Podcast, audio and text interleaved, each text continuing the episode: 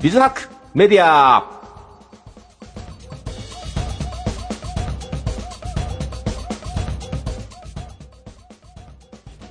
皆さん、おはようございます。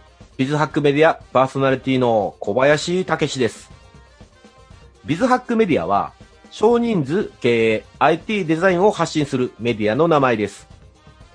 1人から5人くらいまでの個人事業主や法人を経営されている方を対象に IT で効率化を図り、経営をデザインしていくにはどうすればよいかを皆さんと共有していく情報発信番組です。えー本日の放送日と流れについて言います。毎週火曜日6時からの放送です。6月16日と1週後の23日が再放送になります。内容は bizhack.net というブログを運営しています。この中からいくつか選んでお話しします。今回は、ポッドキャストなどの音声配信の機材とか環境をテーマにしたいと思います。2020年5月14日の記事、スタジオが閉所、ネットラジオの収録はオンラインでの必要機材を元に話したいと思います。番組前半では収録スタジオが閉鎖になっちゃった。実際に使っている機材は何？番組後半では収録する時のお手軽な環境。うん、確認や編集したい時はこんなものも必要みたいな話をしたいと思います。この番組はご縁、応援、貢献をテーマに夢ある番組をお届けする夢の種放送局大阪スタジオを中継してオンラインでお送りいたします。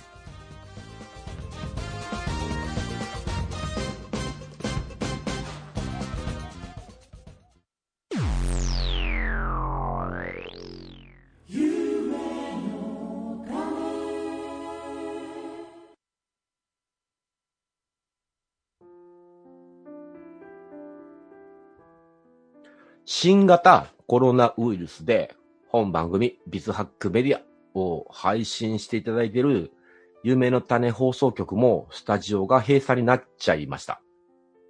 えー番組パーソナリティとしてはですね、収録どうなるのって思いましたが、すぐにオンラインや卓録で対応するって AG さんからアナウンスをいただきました。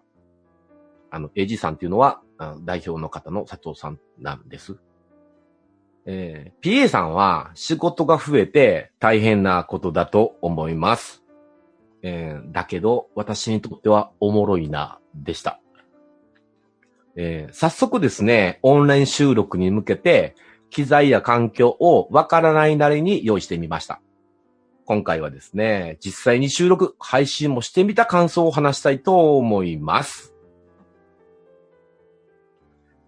2020年5月14日の記事、ネスタジオが閉所。ネットラジオの収録はオンラインでの必要機材。自粛要請でスタジオ収録ができなくなったビズハックメディアパーソナリティの小林です。ね、うん。ネットラジオの収録って私、あの、大阪と東京を拠点にしているので、まあ、どっちかで行おうかなと思って、うん、以前、東京にちょっといる時とかは東京スタジオとかも撮らせてもらったんですけど、コロナの影響で全部スタジオ閉鎖になっちゃいました。ので、場所関係なくなっちゃいました。収録はどうやるんかな？どうすんのかな？とか思いましたけど、オンラインでやることで解決しました。ネットラジオを配信する場合、すべてを個人で行うことが一般的かなって思います。やることとしては、こんな感じかな。え4つぐらいありまして、えーラジオの内容を決める企画をやって、えー収録やって、編集やって、配信する。うん企画は、あー内容決めてですよね。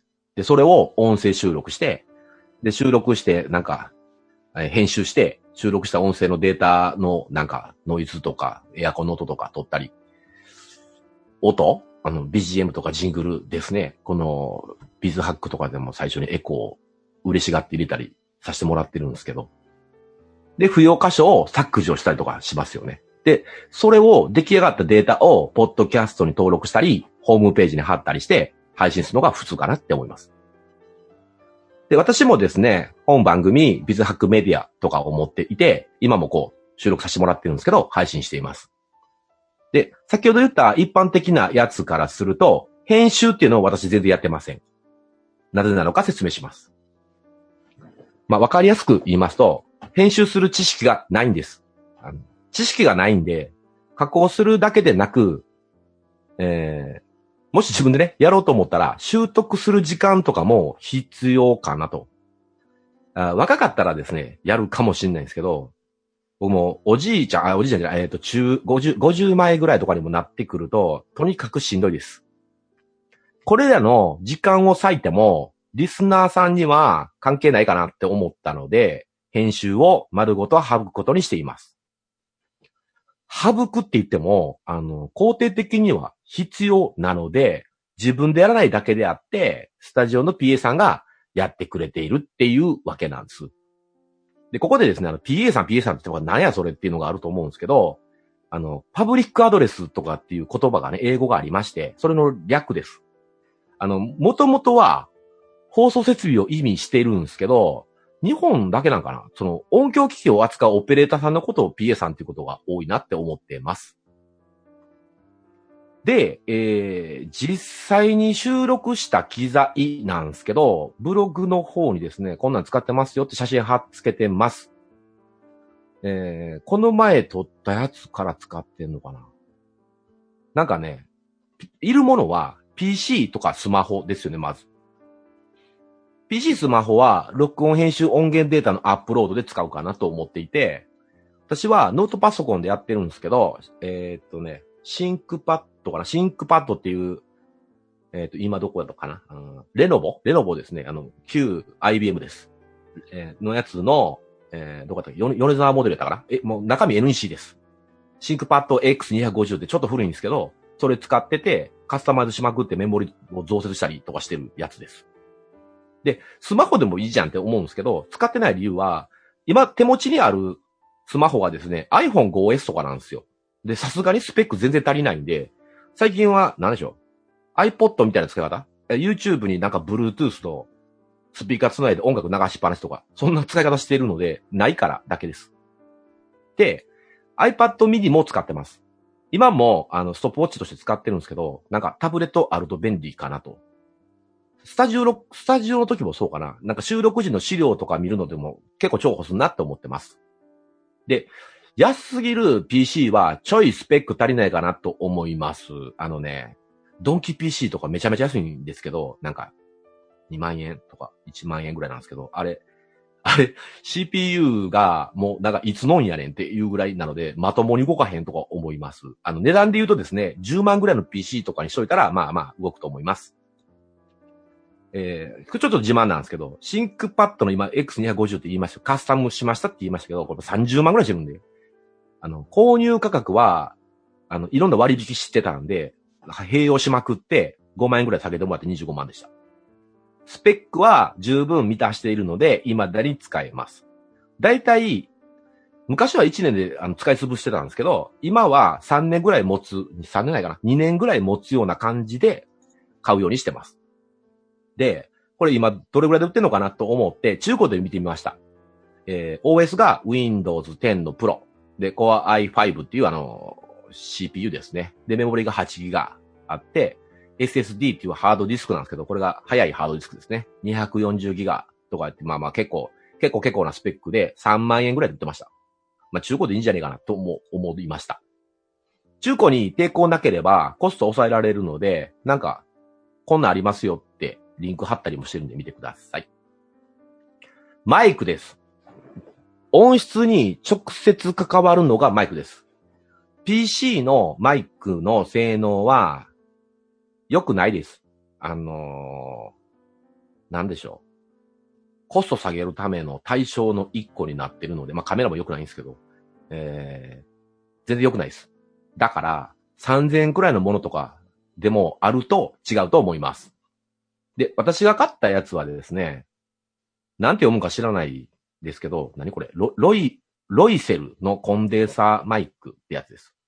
見たことも聞いたこともないような中華製のやつなんですけど、なんかね、えっ、とね、あ、アームっていうんかな？アーム、マイクスタンドっていうのがくっついてて、なんかスタジオみたいな、なんか吊るし上げ、吊るし上げ？マイクを吊るすタイプのやつですよ。を、安かったんで、えー収録してみました。えっとね、購入時は7000ぐらいで、これ出始めの時3000ぐらいでした。で、なんか7000ぐらいまで上がって、えー一時期9000ぐらいまで上がってたかな？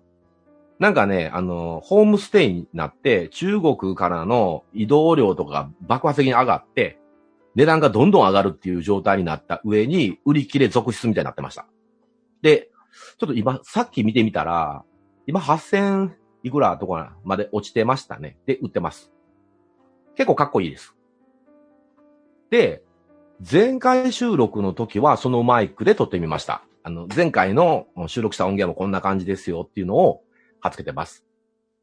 で、今回はですね、実は違うマイクを使ってまして、7600円ぐらいのマイクで同じ中華製なんですけど、ファイファインのコンデンサーマイク K670 ってやつですね。これ1個前の、なんか、型 650?60 かな？っていうやつがめちゃくちゃ性能いいみたいなんで、YouTube とか見るとめちゃめちゃ上がってるやつの後継機です。今もこれもね、値段がどんどん上がってたり、売り切れになったりしたんですけど、私買った時7600円で、今ちょっと見てみると、えーっとね、あ、7599円になってますね。ので、値段に変動はあるんですけど、まあ、そんぐらいです。で、一応、まあ、今回の音源の仕上がりも楽しみなんですけど、あの、PA さんとかに確認していただくと、まあ、まあ聞こえてますよって言われてるので、ちょっと嬉しい感じ。で、ビデオ通話ソフトいります。二人で収録とか、ゲスト出演などする場合、複数人で話す場合ですね。は、ズームとか、マイクロソフトチームズとかなどのビデオ通話ソフトが必要です。えっと、私のようにですね、PA さんとかいらっしゃっても必要な場合、あります。えっとね、PA さんがいること自体は一般的ではないんですけど、オンラインでやるんだったらそら、ズームとかいりますよって感じ。LINE とか Facebook ビデオとか Google ハングアウトとかいっぱいこんなんあるんですけど、まあ収録できるんですけど、音質とか安定度からいくと、今は Zoom とか Microsoft Team の方が安定してるかなと思います。えー、どんどんサービスは増えていくので、その時に良いものっていうのを使ったらいいと思ってます。次、Wi-Fi の環境必要です。ルーターとかね。えー、通信が途切れない。遅延が少ない。高速なもんが良いです。収録中に音が切れたりするからです。なんか、お家でやるんだったら、フレッツ光のマンションタイプとか、マンションだったらね。だから光回線とかにしとけば問題がないかなって思います。十分な速度を保つため、なるだけ新しいルーターがあるとなお良いです。例えば、バッファローのエアーステーションシリーズとか、NEC プラットフォームズの ATM やったかな ?A タームか、シリーズとか、IO データとか、エレコムとかって、まあ、一般的な、なんでしょうね。上信とか、なんやろ、エディオンとか、山ほど置いてあるやつ、あの辺使ってると、まあまあ間違いはないかなって思います。周波数、ちょっと一個気になる、気になるというか注意するところとしましては、周波数帯なんですけど、5GHz 帯は選べるようにしといた方がいいかなって思います。通信規格が 11A、11N、11AC に対応しているかを確認したら、あの、5GHz 帯になってます。11B、11G だと 2.4GHz しか対応していません。えっ、とね、2.4GHz 帯って何なんかってと、電子レンジと同じなんですね、これ。だから、お家でやってる時に、奥さんがね、なんかコーヒー温めようかなとかなんか、チンってするじゃないですか。じゃあ、ブチって切れるんですよ。ってことです。ここまでが私が実際に使っている機材になるんです。えっ、とね、後半には、えーじゃあ撮る時の音の話とかもしたいなって思っているので、一旦ジングルを入れます。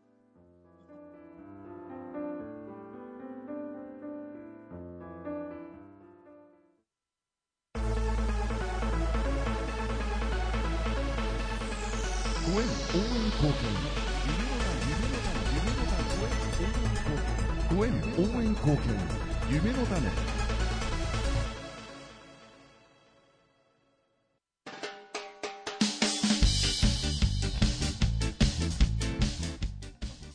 はい、えー、マイクが3本になってしまったビズハックメディアパーソナリティの小林です。続きですね。えー、マイクが3本になってしまった。使ってるやつはこれですとか言ってて、2本しか紹介してないのに、実は3本目も Amazon から届いてしまいました。また話します。えー部屋の環境を考えましょう。これ、とっても大事だと思うんです。機材だけではどうしようもないことがありまして、それは収録する部屋の環境かなって思います。あの、ケース1。隣に学校があって、日中は収録できない。かといって、夜は隣に声が聞こえるから、大きく声を出すことができない。なんてこともあります。ね、困りません？こういう場合は、周辺の行事の日程とか、収録する時間はいつなのかを見ておきましょう。もうちょっと身近なことだと、こんなことがあるかなって思います。ケースに。収録中に電話が鳴った。や、宅配業者が来た。えー収録中はですね、電話をオフに、宅配は被らないようにしましょう。家族がいるなら、収録時間をきちんと伝えていくことが大事です。時間に配慮さしてくれることは間違いありません。また、音は反響するものです。これをコントロールできているのがスタジオなんですね。オンラインの場合は自宅で収録することが多いかなって思います。収録するあなたの部屋ってのは、当然ながらですけど、防音設計はないでしょって。だから、周辺の音や反響音、キーボードを叩く音、エアコンの音、鼻息なんかも全部入っちゃいます。少しでも軽減するためにこういう方法が簡単じゃないかなって思ってます。例えば、部屋の壁面に本棚とかがあったら、そこに本を入れたり、クッションやカーテンをかけるとかにするとかにして、なんか和らげるとかそんなんですね。あと、部屋の環境によって、マイクも選定基準とかも変わるかなと思ってます。あのね、先に紹介させてもらった、私が購入したマイク、まあ、紹介してないもう一本の方も同じなんですけど、一応、私が収録する部屋の環境を考えて分かっているんです。あの、何かっていうとですね、タイプが2個ありまして、コンデンサーマイクって言われるやつ使ってるんですね。これ、これは何かっていうと、全方向の音を拾うタイプのマイクでして、あの、いくら、あ最近のコンデンサーマイクって、えー単一方向対応とか書いてあるんですけど、あの、中バラバラにして見たらすぐわかるんですけど、使ってる部品が拾うやつ使ってるから、拾います。で、一方ですね、ダイナミックマイクっていうのがありまして、これ単単一方向に特化してるんですね。あのね、見た目の形でいくと、カラオケのマイクみたいな形のやつが多いですかね。で、大型の家電量販店とかでは、これ聞ける環境とか結構用意されてましたね。どこに、この前ヨドバシに行ったら、電子ピアノのとこにあったかな、これ。で、いっぱい置いてあります。電子機器、楽器のとことかにあるんですけどね。でそこで聞き比べをやればわかるかなって思います。で、近くにですね、お店がない場合は、YouTube の機材比較動画とかを見るといいかもしれないですね。いっぱいありますよ。で、この場合の注意点は、なんか結局それを PC のスピーカーとかで聞いても、スピーカー悪いってさっき言いましたけど、あの、聞けないんで、結局。うん。なんか、付属のイヤホン、スマホのイヤホンとか、ヘッドホンがあるんだったら、それくっつけて聞いた方がはっきりわかると思います。PC のスピーカーは、音の違いは割れまくってほとんどわかんないと思います。えーこういったことがですね、部屋の環境を考えるっていうことなんですね。ちょっとしたことなんですけど、効果はあるので、やってみたらいかがですかね。で、えー私の場合は編集しませんけど、例えば、その確認はやっぱ音源確認とかするんですね。という意味で、確認編集するなら何が必要かを言ってきます。えっとね、さっき何回かも出てきましたけど、ヘッドホンはあった方がいいかなって思います。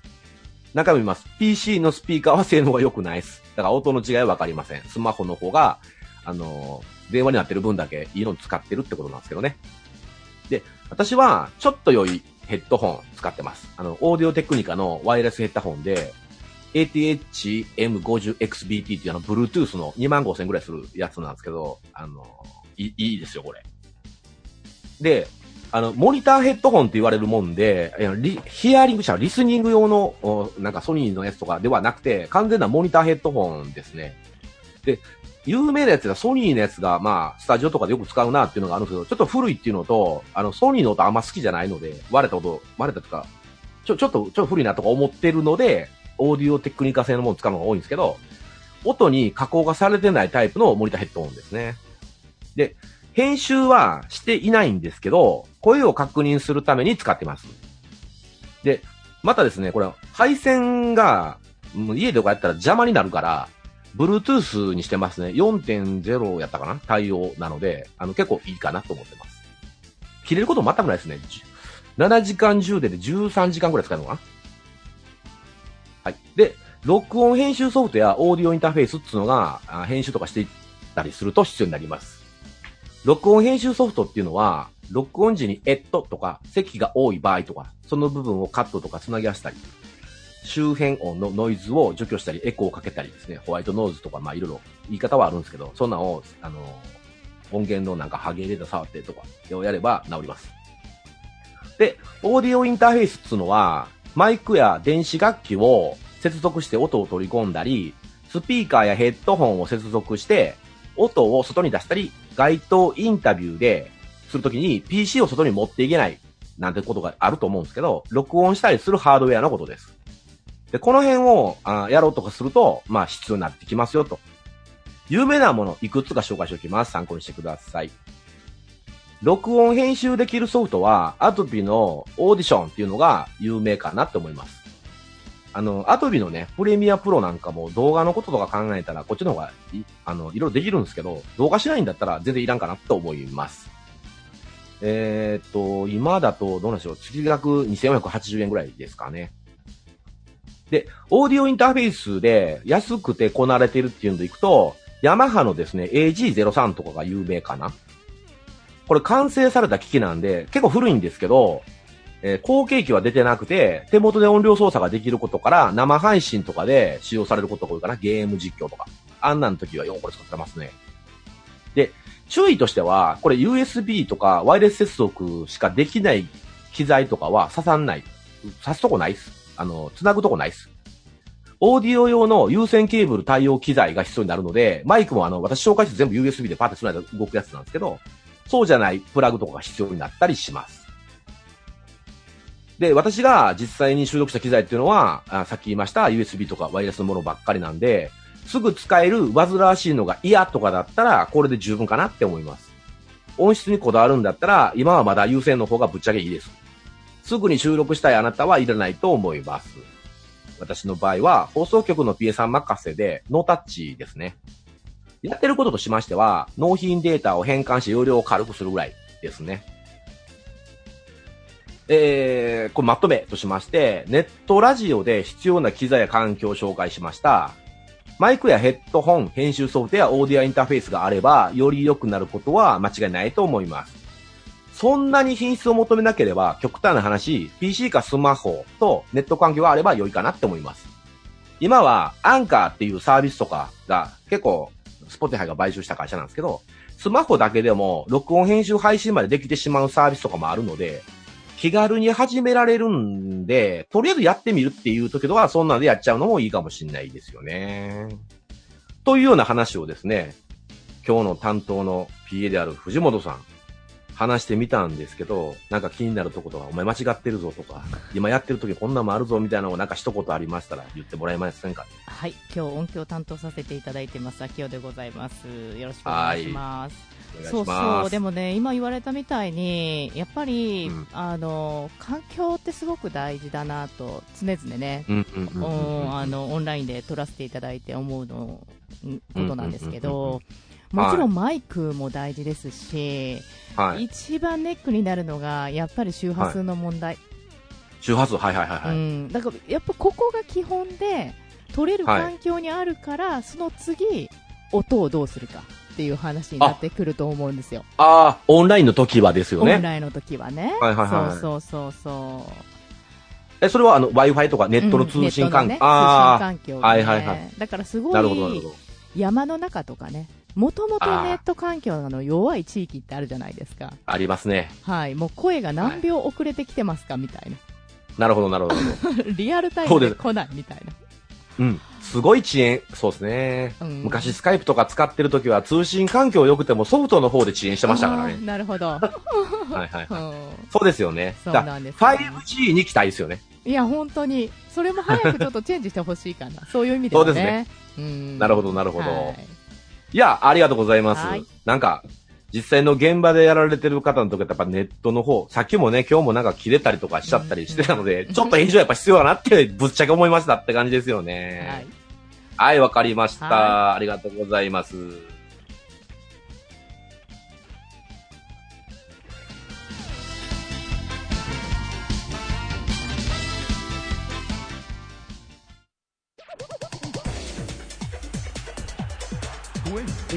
貢献夢の種夢の種夢の種